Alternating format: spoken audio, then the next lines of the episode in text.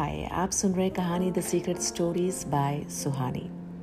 अच्छा आज की जो कहानी है ना ये चार भाई बहनों की है और कैसे चार भाई बहन अपने आप से मतलब एक दूसरे से आपस में बात नहीं करते थे और उसका क्या रीज़न था आपको अभी इस कहानी के कहानी से आपको समझ में आएगा? शुरू करते हैं। आ, ये जो तीसरी बहन थी सबसे बड़ा भाई था फिर बाकी तीनों बहनें थी। तो जो जो ये तीसरी बहन थी तीसरे नंबर वाली तो ये काउंसलिंग के लिए आई। इनको काउंसलिंग की ज़रूरत थी और इनकी काउंसलिंग से पता चला कि इन चारों भाई बहनों का अपने फादर के साथ रिलेशनशिप अच्छा नहीं था। या तो फादर से ज़्यादा बात नहीं करते थे, सिर्फ़ फ़ीस को लेकर कुछ बातें होती थी कि अगर फ़ीस देनी है कॉलेज में तो कैसे दिया जाए। ये चारों भाई बहन अपने फादर से दूर रहते हैं और बातें ज़्यादा नहीं करते हैं, माँ से भी ज़्यादा इसलिए बातें नहीं हो पाती हैं क्योंकि जो बहनें थी काफ़ी अब्यूसिव रिलेशनशिप रहा फादर के साथ और माँ को इसके बारे में पता था। तो माँ खुद इस चीज़ को लेकर डिप्रेशन में थी। वो अपने कमरे में ज़्यादा रहती थी, बाहर नहीं आती थी और ज़्यादा इंटरफेयर किसी भी चीज़ों में नहीं करती थी। तो जो फादर के साथ इन चारों भाई बहनों का रिलेशनशिप इतना अच्छा नहीं था, कुछ भी चीज़ें शेयर नहीं होती थी और आपस में भी चारों एक दूसरे से बात नहीं करते थे। तो जब ये तो तीसरी नंबर वाली जब बहन आई काउंसलिंग के लिए तो तब पता चला कि जो भाई थे वो ऑलरेडी गुस्सा, गुस्से में ज़्यादा रहते थे और वो ज़्यादा इनसे बात नहीं करते थे और जो उससे छोटी बहन थी वो ऑलरेडी उनको एक पोस्ट ट्रामेटिक स्ट्रेस डिसऑर्डर था जिसके वजह से वो कुछ दवाइयाँ खाती थी। पर ये जो तीसरी वाली जो थी, जो काउंसलिंग के लिए आई थी एक्चुअली इनको तब लगा कि मेरे अंदर कुछ प्रॉब्लम है जब ये अपने बॉयफ्रेंड के साथ थी। ये हमेशा उनसे ये बोलती कि शायद मैं अच्छी नहीं हूँ मुझसे नहीं हो पा रहा है। मुझे नहीं लगता मैं रिलेशनशिप निभा पाऊँगी। तो बहुत सारे फियर्स थे उनको रिलेशनशिप को लेकर। वो खुद अपनी मनगढ़ कहानियाँ बनाती थी। तो जब काउंसलिंग के दौरान ये पता चला कि वो अपनी बहन को ज़्यादा देखती है, क्योंकि ये फैमिली में हर जगह, हर किसी को कुछ ना कुछ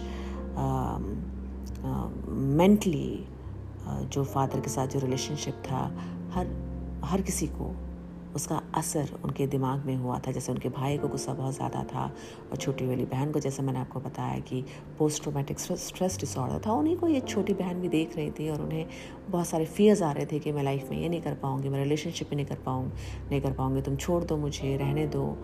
और जो छोटी बहन थी, वो कहीं ना कहीं हद तक ये इन सारे भाई बहनों को देखकर, अपने तीनों भाई बहनों को देखकर, वो भी कहीं ना कहीं हद तक डिप्रेशन में जा रही थी।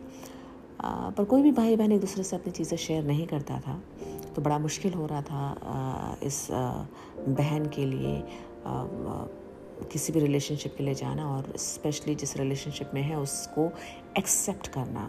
तो कई बार ऐसा हो जाता है लाइफ में कि जब आपके रिलेशनशिप में बहुत ज़्यादा फियर आ जाता है, वो डर आ जाता है, वो कहीं ना कहीं उसका कारण आपका पास्ट होता है, आपका पास्ट में जो रिलेशनशिप होता है चाहे वो अपनी माँ के साथ है चाहे आपके फादर के साथ है चाहे आपके पड़ोसी के साथ है चाहे आपके दोस्तों के साथ है या कुछ ऐसा ट्रॉमा जो आपके साथ हुआ हो बचपन में it could be a abusive relationship और समथिंग सम चाइल्ड अब्यूज़ तो उसका जो इम्पैक्ट uh, है वो बड़ा लॉन्ग लास्टिंग आपके दिमाग में रहता है और वो जो और वो जो वो जो इम्पैक्ट है, वो फियर के तरीके से बाहर निकलता है, जिसमें आप बहुत सारी चीज़ों को एक्सेप्ट नहीं कर पाते, डर होता है, चाहे वो करियर वाइज हो, चाहे वो रिलेशनशिप वाइज हो। तो इस लड़की के साथ वही हो रहा था। ये जो डर है, उसके अंदर बैठ चुका था। वो, उस लड़के को हमेशा सही बोलती थी कि नहीं, वो उसमें कोई प्रॉब्लम नहीं, सब कुछ अच्छा है पर मैं नहीं कर सकती हूँ। उसको अपने अंदर वो कॉन्फिडेंस नहीं आ रहा था। उसका रीज़न एक ही था कि वो अपने बड़े भाई बहनों को जो देख रही थी, वो कहीं ना कहीं उसको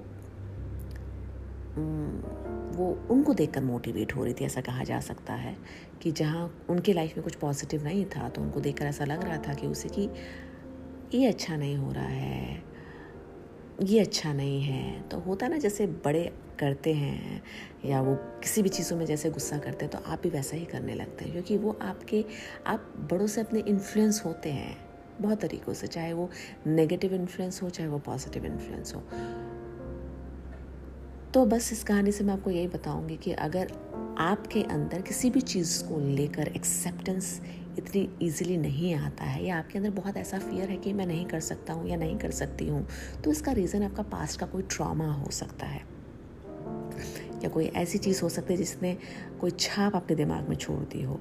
तो मैं बस यही बोलूँगी कि आप उसको भुलाने की कोशिश करिए बेटर चीज़ों को देखिए, ऐसे मोटिवेशनल स्पीकर्स जैसे सदगुरु हैं और बहुत सारे लोग हैं, उनको सुनिए, जिससे आपका जो ब्रेन कंडीशनिंग है ना, जो सोचने का तरीका है, उसको बदलना बहुत ज़्यादा ज़रूरी है। उसको वो कैसे बदलेगा?